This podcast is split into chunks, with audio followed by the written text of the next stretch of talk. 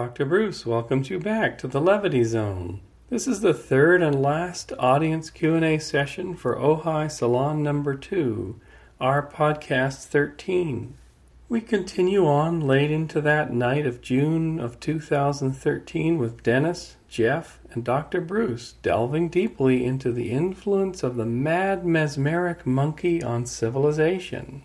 The mesmeric power of the mostly male guru, the religious sect, the business or government honcho, and other so called leaders may be one of the greatest diversions in history from our path to personal freedom and to making a better world by 2050. Where did this all come from? Perhaps there was a fully female centered world of 200,000 years ago, before history's greatest secret was revealed the secret of how a baby was really conceived. Did our first conscious mother count the moons and reveal that knowledge?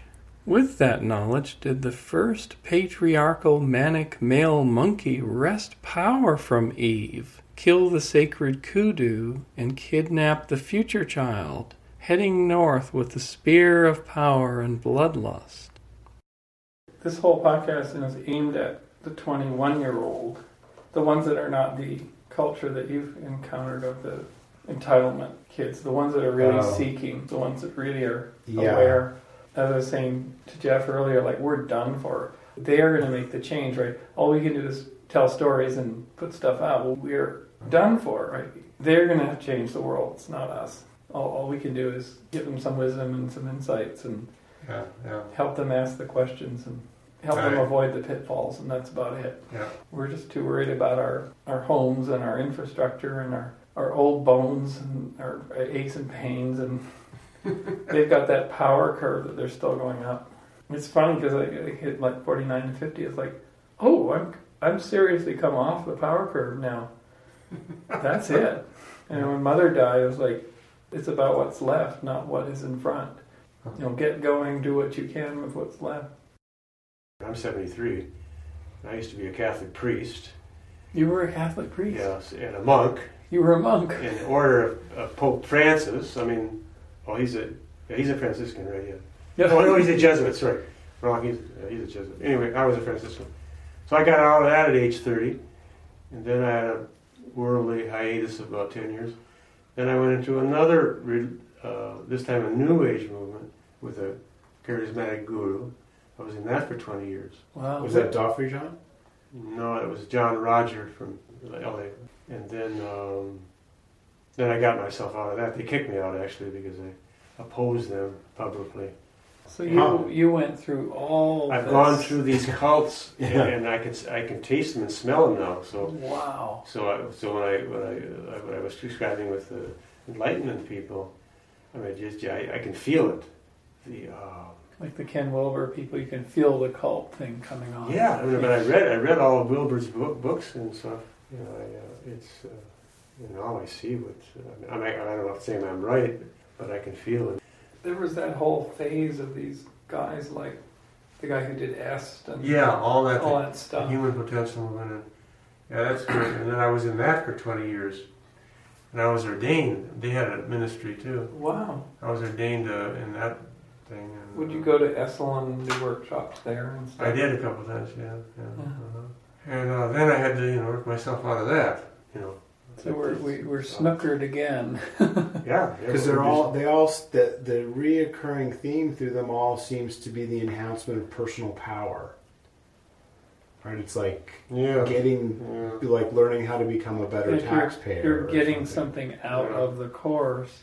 And of So- course, Yeah, the- I guess there's no end. The mind just will keep taking as many logs on its fire as you want to pile on, right? Yeah, Right.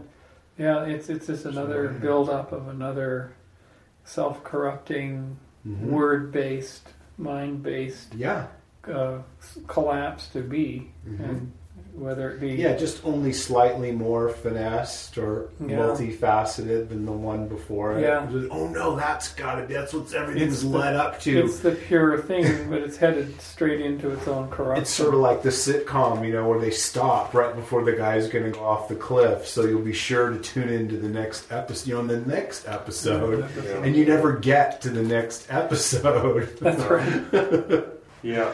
But of course, that evolution favors those systems because they get 22,000 people, and then the next time they get 50,000, they get the money, and then they build the power, and they build their organization, and people raise children within the tradition, and they, right.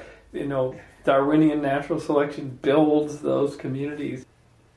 It's funny because Krishnamurti was talking about R.P. Kaushik, this Indian teacher I'm putting on the Levity Zone. hmm You're saying, you know, any formula for gain, you know, any book that's sold to you, any line of reasoning and structure is a is a diversion and takes you away from the fundamental truth of yourself and your being and Mhm. having that opening. All these things take you away the opposite direction. Yeah, for those who know, no words are necessary, right? It's not going to be found in some kind of description that's freighted with the limitations of the the dominator model, right? I mean, it's Right. what we need is an entirely And what Kaushik points out is, there's- semantical structure. is look inside. How do you react to things? That is your beginning of your Your own inner authority. Your own mm-hmm. Yeah, and it's like, oh. Yeah, no one needs to have. You don't need to pay anyone to know what's true and real for you. Yeah.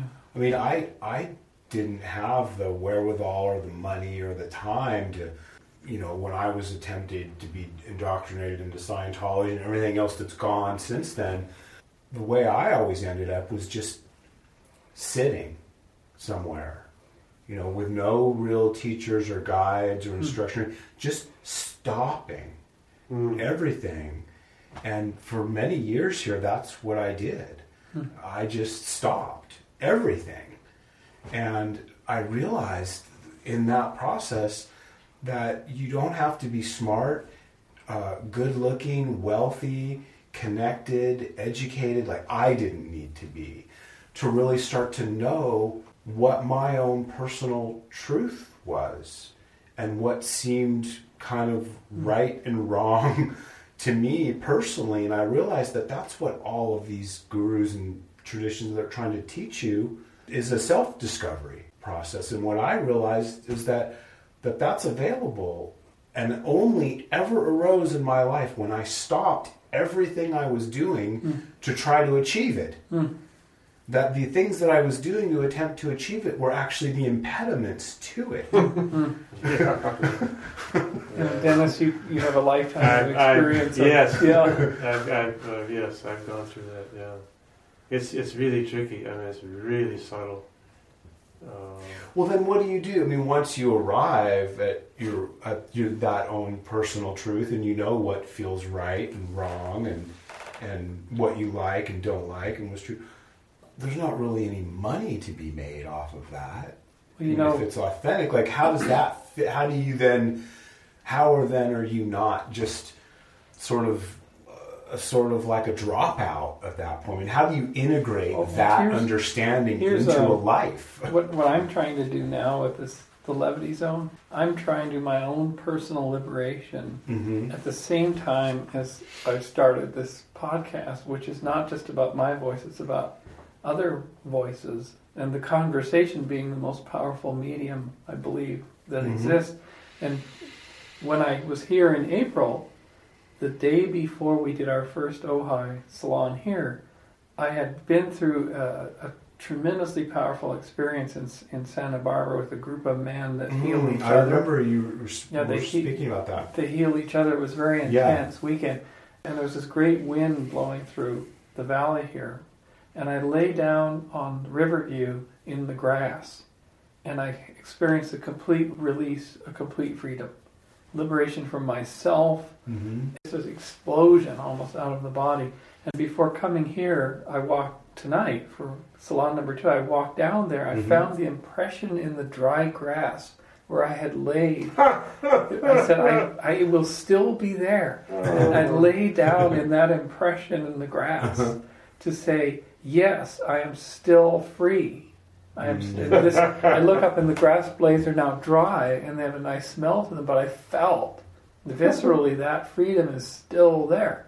Yeah. And so the dance that I'm doing is to do all these practices and exercises to get my freedom, and there are many different ones, at the same time as talking about that and, and listening to others talk about their practices, and somehow in this great whirl of of things, that that somehow a new world can, can come out of it.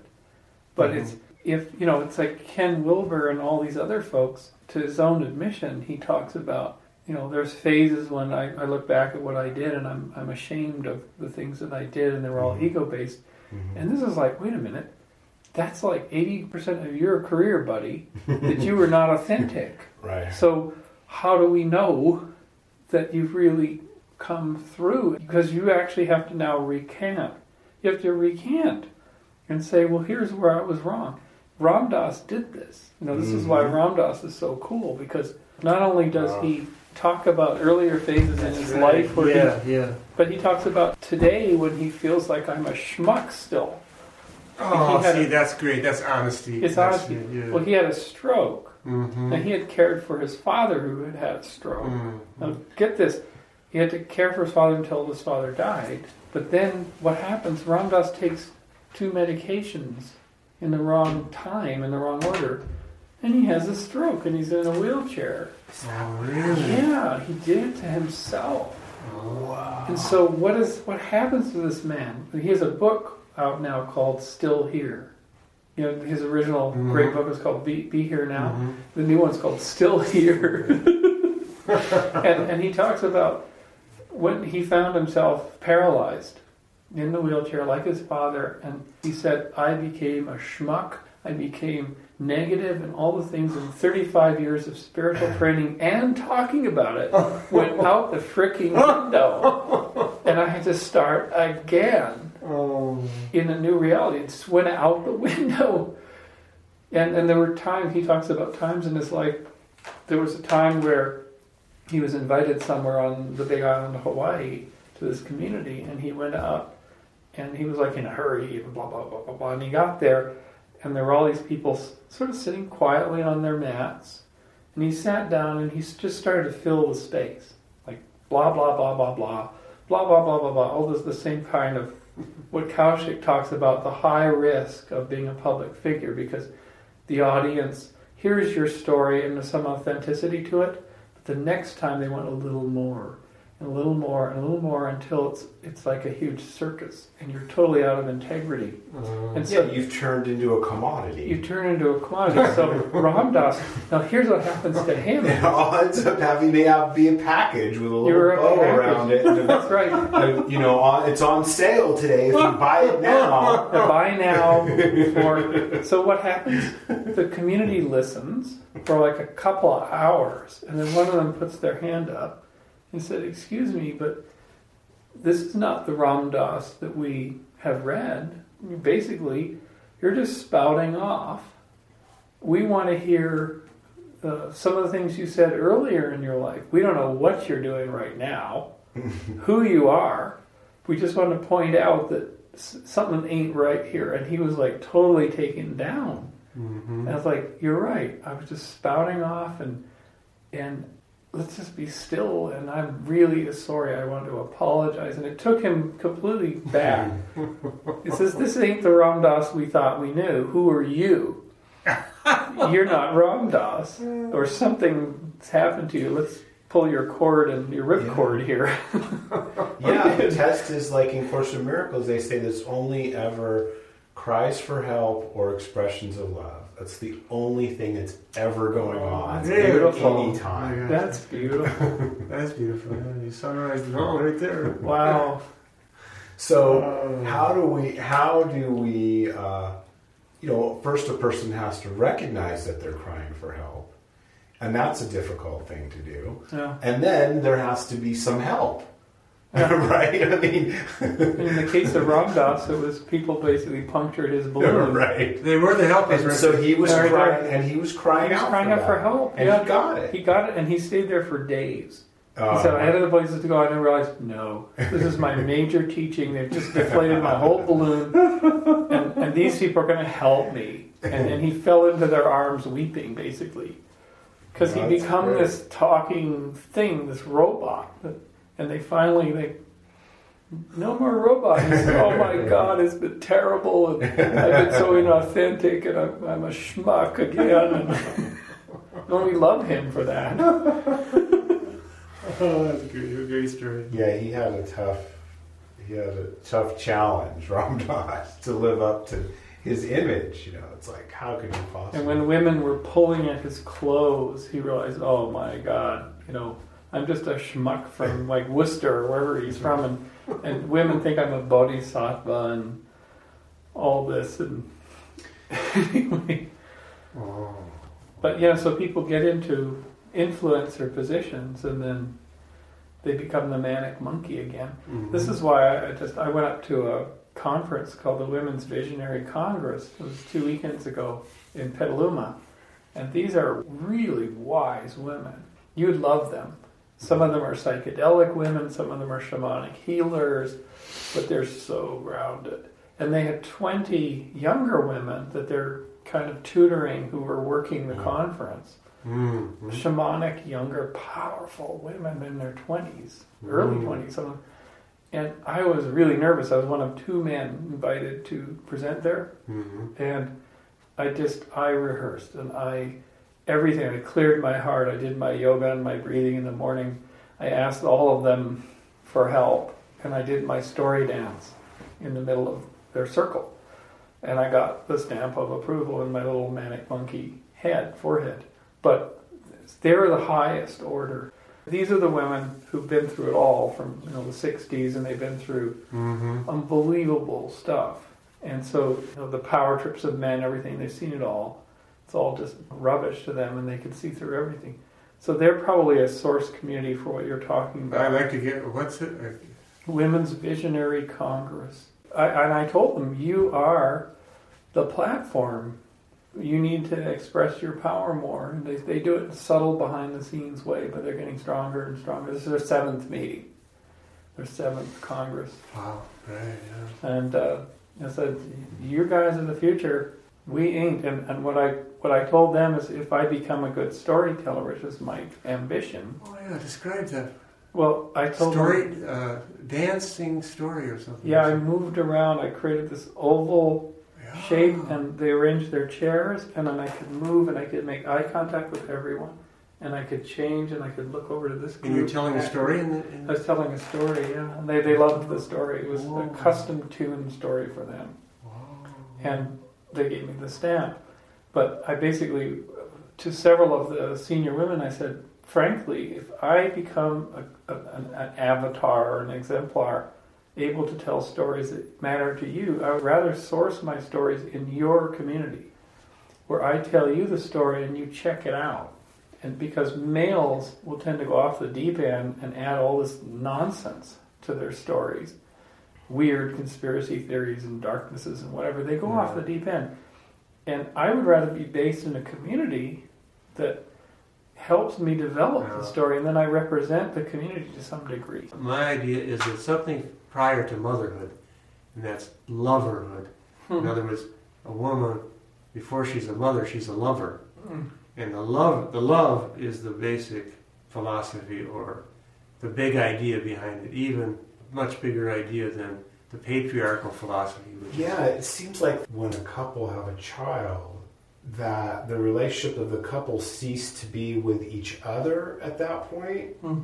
and they seem to be in Hmm. service to the child. But it Mhm. seems like what's really needed is that the child needs to have the modeling of the relationship Yeah. between the man and the woman, and that's not what they're getting because there's Yeah. like somehow some distortion in those relationships has arisen hmm and the and the Yeah. couple no longer relate with each other and become completely in service to the child and lose their connection with each other, which is what the child needs Yeah. more than anything, because that's what they need to model. Yeah, that's a good, very good analysis of- of the problem. The loving between, if it's a couple relationship, uh, needs to continue. If that drops out, it's not going to do the child any good Yeah, because the child came from that, and the child needs that modeling. yeah. I'm So- a little and, bit. and despite even in parents' best efforts, they Right. in their attempt to do so much good for the child, they end up abandoning the thing that the child Yeah. needs the most. That line of thinking leads to another thing that I address in the love government, and that is why why does that loving stop? And The pressures of modern life. yeah, yeah, uh, and, the, and, and part of the problem is the nuclearization Mm. of the couple. The couple is a nuclear couple. So my idea of a utopian ideal is that in a love originating clans or groups, uh, the sex sexual practices were not what we have nuclear practices. The coupling arrangement, Mhm. which turns out to be this and this and this, this coupling business. It was open, communal, um, well governed. In fact, what Terence McKenna talks about is that, in fact, the males didn't know where their genetic line was. It was just coming out of this pool. So there wasn't this ownership. competition. Yeah, it Competition. wasn't like my children. It wasn't my children. You didn't know. my No, it didn't matter because it was it was a matrilineal system.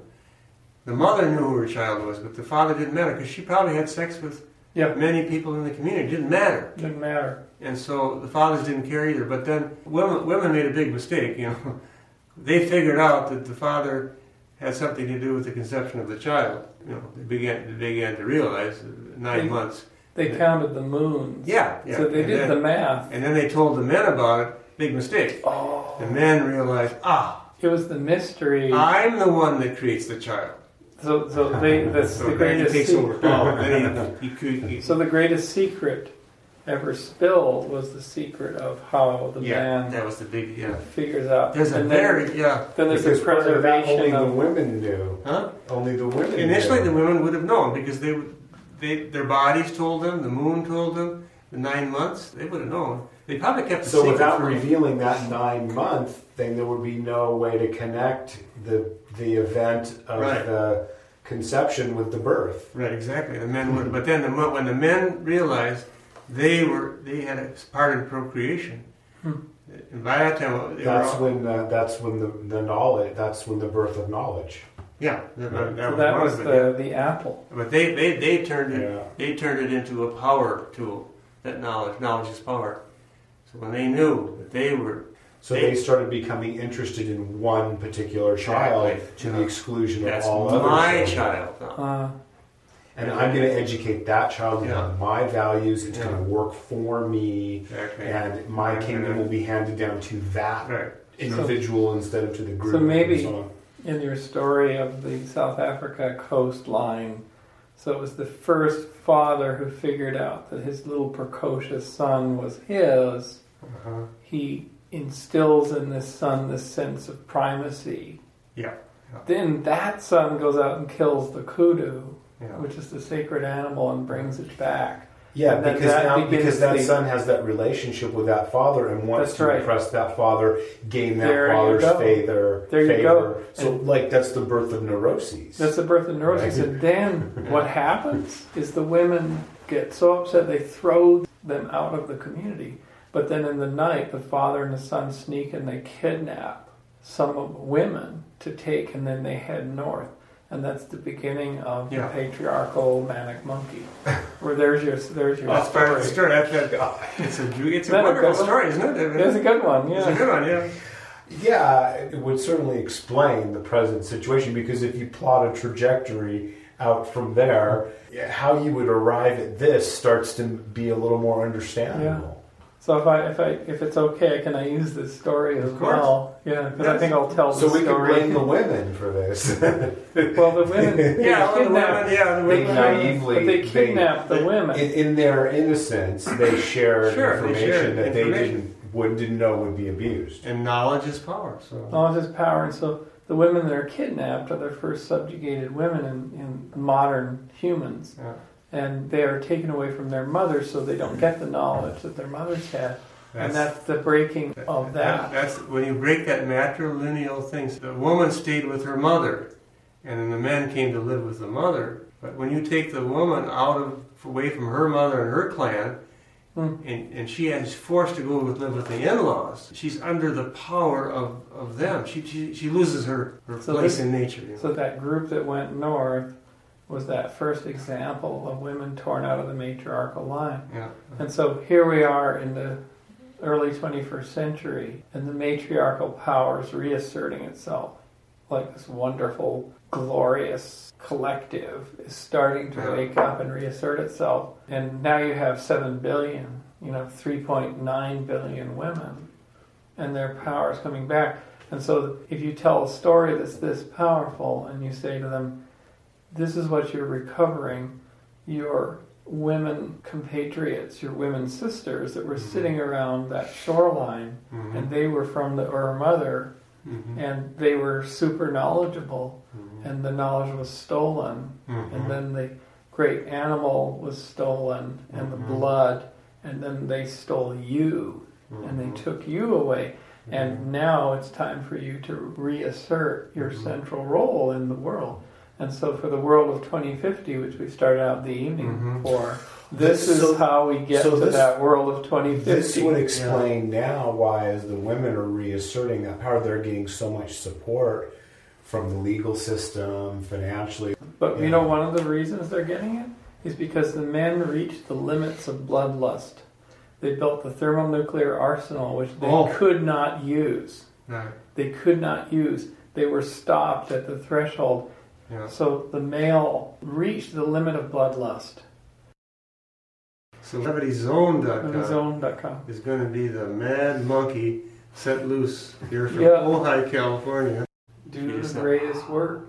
Be the greatest levity. Free yourself. Let's levitate the planet. Through these conversations, we create an energy here of levity in Oh. the zone. That's going to bring in all kinds of people into this, Yep. and this this is going to be a bombshell on the internet. Get in the zone, right? When you get like an athlete gets in the zone, the normal perception drops away. This is going to happen with the levity zone. Yeah. We're going to be in the zone, and the other shit is going to drop off. They Oh. want to be in the zone. They're going to be attracted to the zone. This creates a type of vacuum. It's a strange attractor. There's a line in Shakespeare, Malvolio is this delusionary person, you know, the great patriarch, and he's he's being observed by these the, three other people. He's saying, uh, th- "This is the line. What? What? What? Shall he live?" See, if you get a conversation going, that's the response that I would see would be really good. And they hear this conversation going, what, what, what, what did he say? What, what? Shall he live? Shall he live? What did he say? He can't say.